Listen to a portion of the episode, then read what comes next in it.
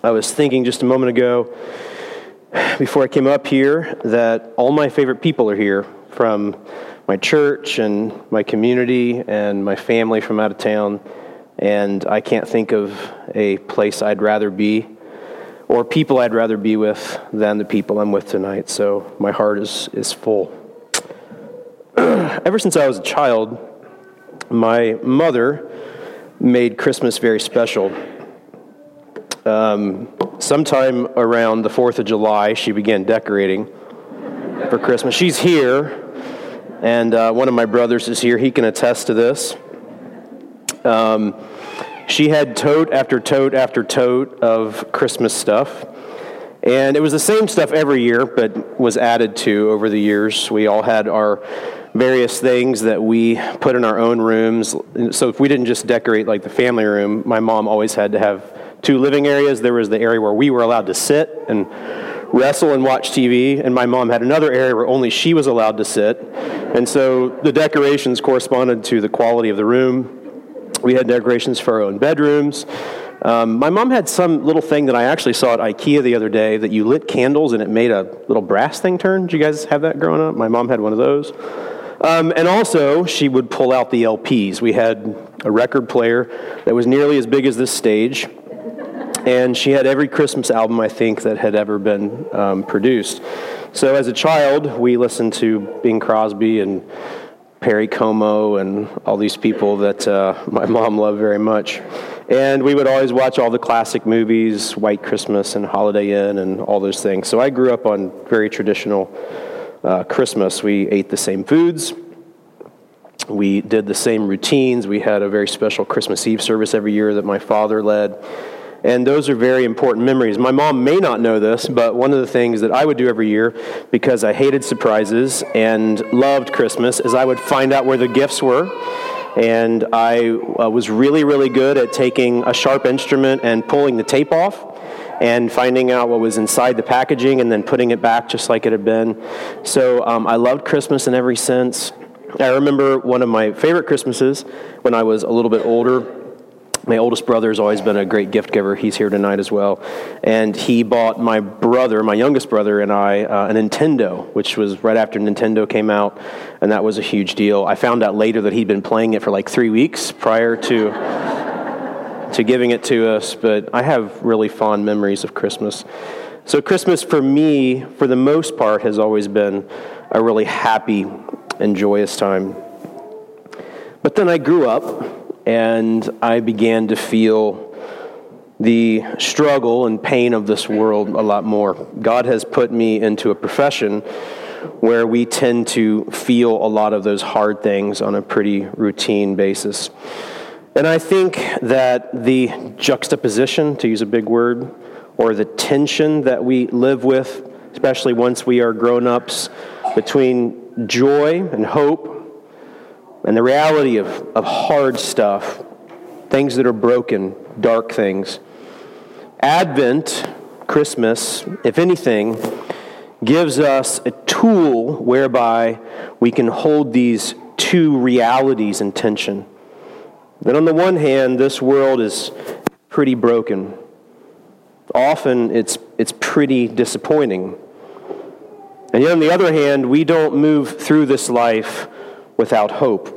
We have hope that light is breaking into the darkness. And as we read earlier in responsive reading from the first chapter of John's Gospel, John tells us that Jesus came into the world, but he doesn't use his name there. He calls him the light. The light came into the world, and the darkness has not and will not overcome the light. So ultimately, at Christmas time, we don't hope in our traditions. We ultimately don't hope in decorations or trappings or cultural things. We ultimately have to find something that's much greater than this, something that can actually break through and pierce that darkness. And that alone is Jesus. In Isaiah chapter 9, verses 1 through 7, I believe that we find one of the greatest hints that this indeed will be what Advent is for us, that we can face the darkness with hope. So, Isaiah chapter 9 is a prophecy of the coming Messiah, Christ, who we know as Jesus. This prophecy was given around 700 years before the Lord Jesus was actually born to the Virgin Mary. The prophecy of the virgin birth was given two chapters before in Isaiah chapter 7. Israel was going through an incredibly difficult time where internally they had turned away from God, and externally they were dealing with the pressures of foreign invaders that were coming to wipe them out. So God gives Israel a sign. And he promises that one day a miraculous birth will take place. And this miraculous sign will prove to them that despite the fact they are facing external and internal brokenness, that God will break through and He will meet their needs, despite the fact, if you want to put it this way, that they sense the darkness within and they sense the darkness without. The light of hope that come through the birth of a son to the nation will give them hope. In fact, by this time in Israel's history, it had gotten to the point that they wondered if redemption might actually ever come. We talked about this yesterday as a church family.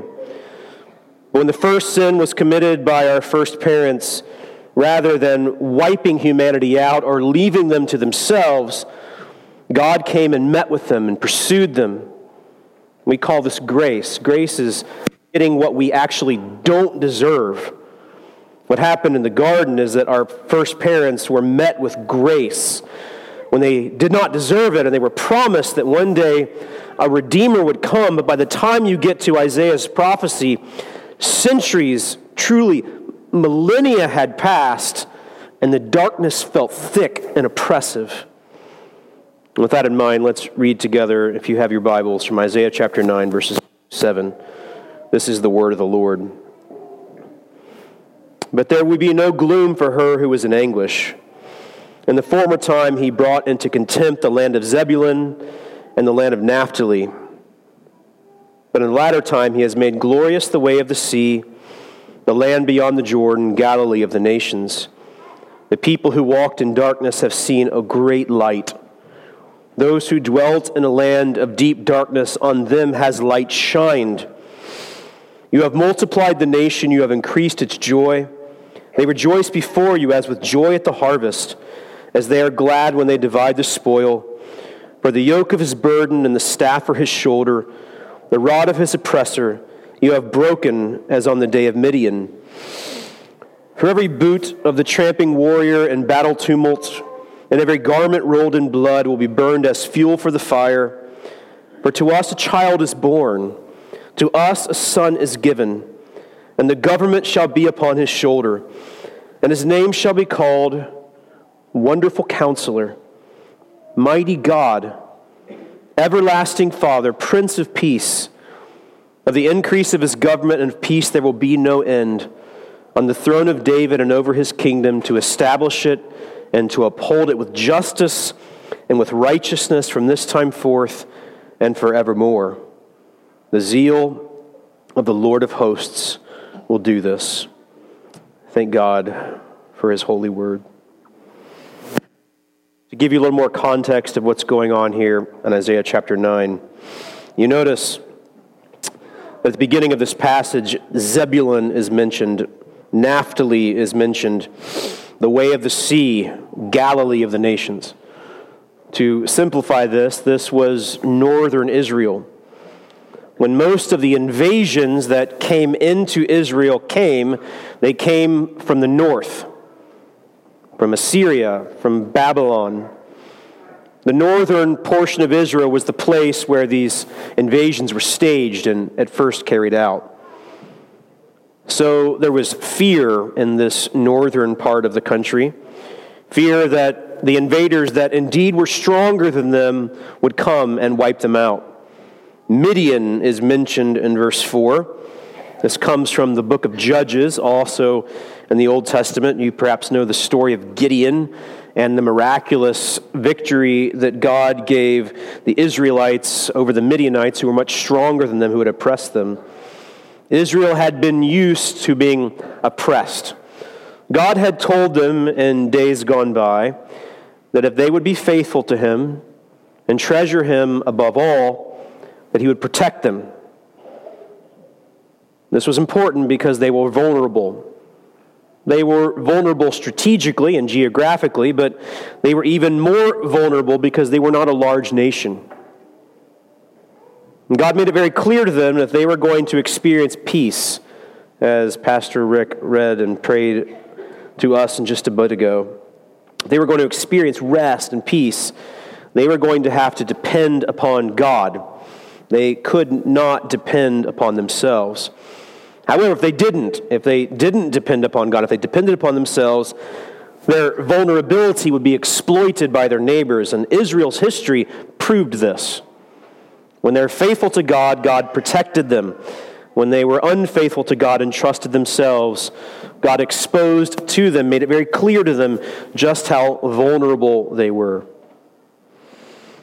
Isaiah chapter 9 points forward to a time in which God would take away all that fear, all that anxiety, all that wonder as to whether or not another invader would come in and exploit their vulnerability.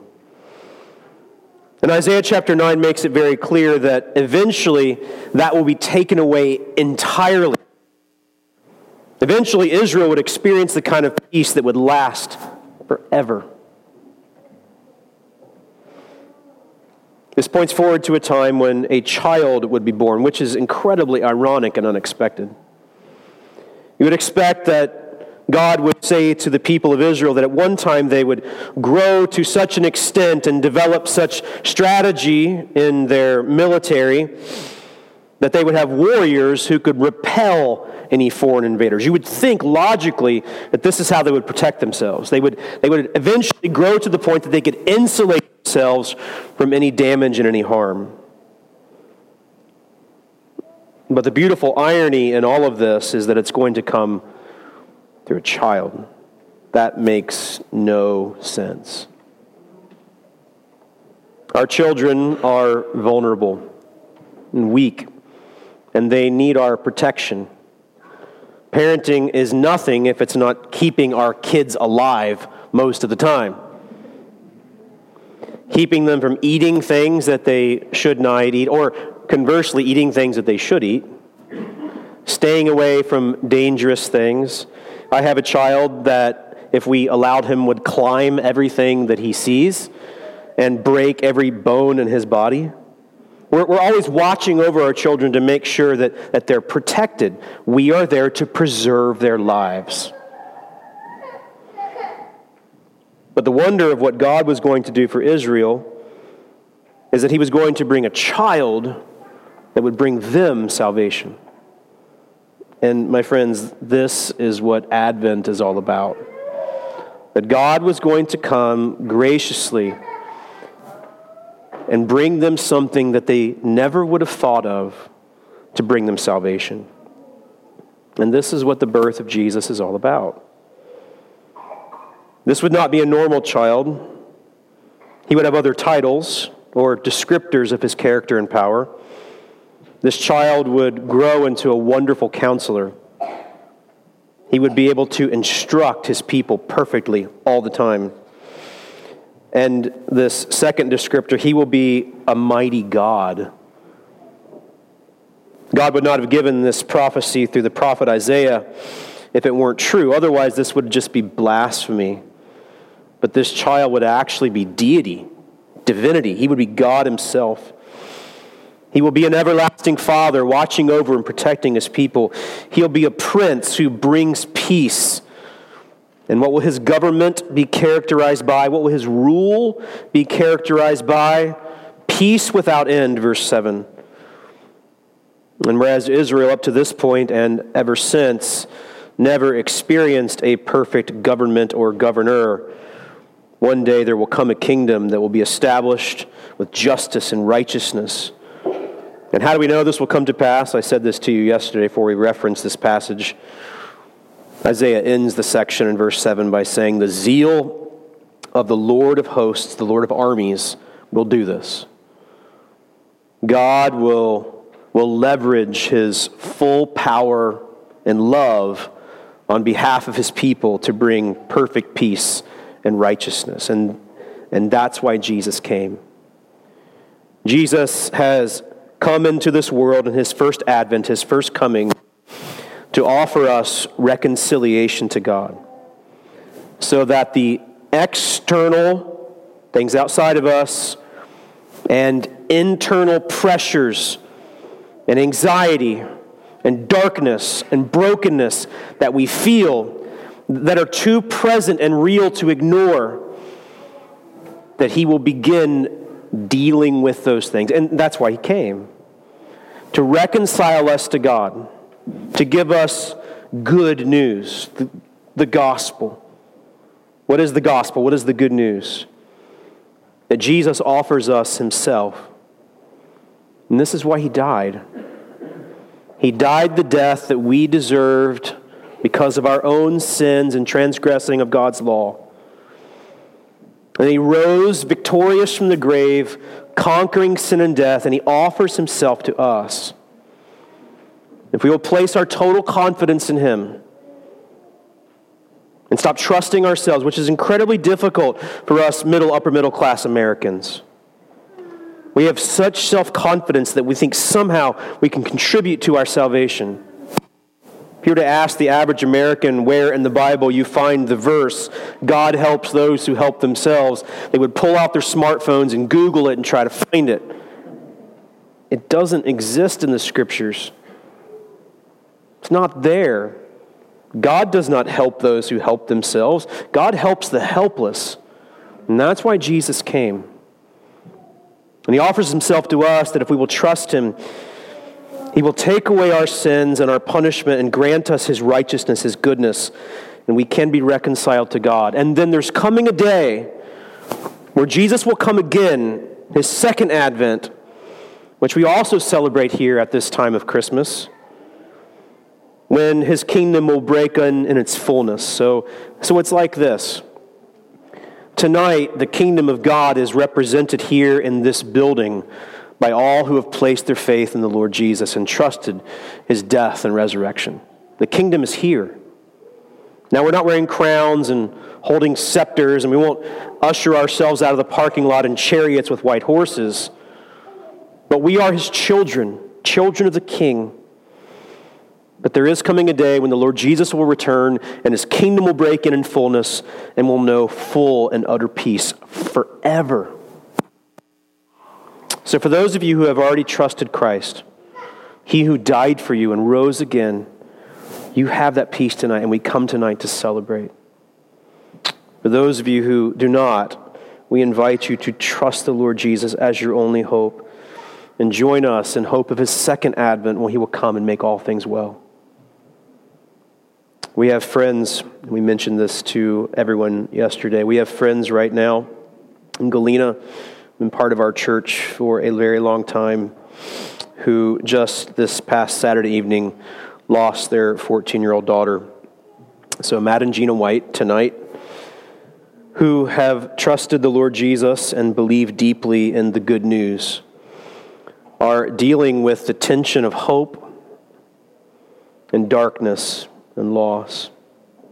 Whitney and I were on a date Saturday evening, and we're eating uh, food, which is what you often do on a date when you're a grown up. And um, got a text as soon as dinner was over. We'd had a wonderful dinner together, um, largely because we went with our kids which is one of the great things about dates, right? Children, my children here, I love you so much, but I need time alone with their mother. And so while we were alone, we were having a wonderful time and rehearsing what God has done for us this past year. Been a lot of hard things happen in the year that's gone by, but but I don't remember a year that has gone by that has been as happy as this one many tangible things that we can point to new friendships, new relationships, wonderful things that have happened to our church, all kinds of things that we were rehearsing. We had so many things to say.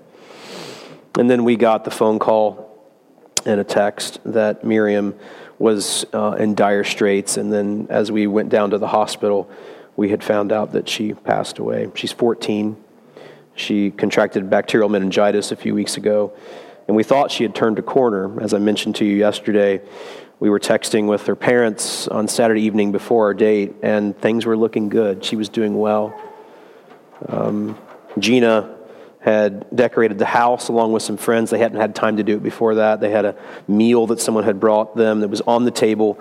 Miriam had gone upstairs to do something and uh, cried out for her father, who was a pediatrician, and he ran up and attempted to help her. The squad came, and the EMTs fought to save her for over an hour, and she went into eternity. How, how does a family like Matt and Gina especially in this season, deal with loss like that. Any of us parents who know anything, we would, we would take our child's place in that instance in a heartbeat. We wouldn't even hesitate. On the one hand, as I sat and spoke with them, I was angry with God that He would not only allow this, but allow it to happen at Advent. That seems cruel. But my mind has changed over the past 24 hours or so as I've considered this because what better season to remind Matt and Gina that there is hope, there is light that is breaking through the darkness, and the God who gave this prophecy knew full well what the outcome would be. This child that he sent into the world would die. God is a father who identifies with the loss of a son. And therefore, the gospel that Jesus came into the world to lay his life down for us allows us to hold together these two truths. That because of internal and external brokenness, it is so easy to live in despair in this world. And despite the fact, my friends, that we try to insulate ourselves from all of that brokenness and despair, in fact, the way that Isaiah puts it here in this text is that the world is, is full of anguish. We've been around long enough, we feel anguish. But Advent allows us to face the anguish and the brokenness, the darkness of the world, while at the same time not losing heart because the light has broken into the darkness. The Lord Jesus has felt and carried our anguish. And He lifts our minds and lifts our hearts to God and gives us the hope that the anguish that we see will not have the final word. And that is why we are here tonight. Is brokenness, is anguish real? It's all around us and it's inside of us. But the Lord Jesus, this child who would be wonderful counselor, mighty God, everlasting Father, Prince of Peace, the light of the world has come into the darkness. And I promise you, and I know you believe this because this is why you're here, the darkness will not overcome it.